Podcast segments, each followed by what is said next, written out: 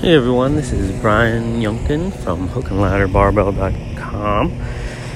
And this is Lessons from the Ring, where every day we take a situation from my life and apply it to health and fitness as we learn a lesson from it.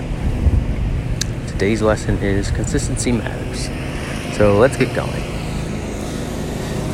All right, yesterday uh, was a medal day in Harrisburg, Pennsylvania for the uh, fire department that I was I'm involved with. I'm walking walking to school, pick up my uh, youngest daughter from kindergarten. So if you hear some noises, see some lawnmowers. anyway, Wars Day yesterday, Harrisburg Bureau of Fire in Harrisburg, Pennsylvania, and uh, I thought it would be good to go. My wife seemed like she wanted to go. She had a surprise for me as well. Um, so on our way down there, we discussed my young oldest daughter and how she has some inconsistent behavior. She acts a little spoiled and doesn't listen very well.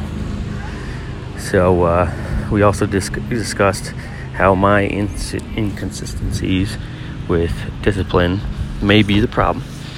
It was very enlightening. Um, I was slightly annoyed and irritated with myself about it and I learned that consistency matters. If you're inconsistent, things get out of the way, you might have have some issues with it. Um, this applies to health and fitness with pretty much everything in health and fitness. If you are inconsistent with your workout regimens or your daily nutritional guidelines, your results pretty much will be non existent. That's why consistency matters.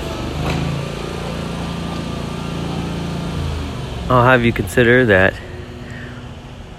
if you are inconsistent, you won't get the results that you want at all. And in my experience, once you buckle down and get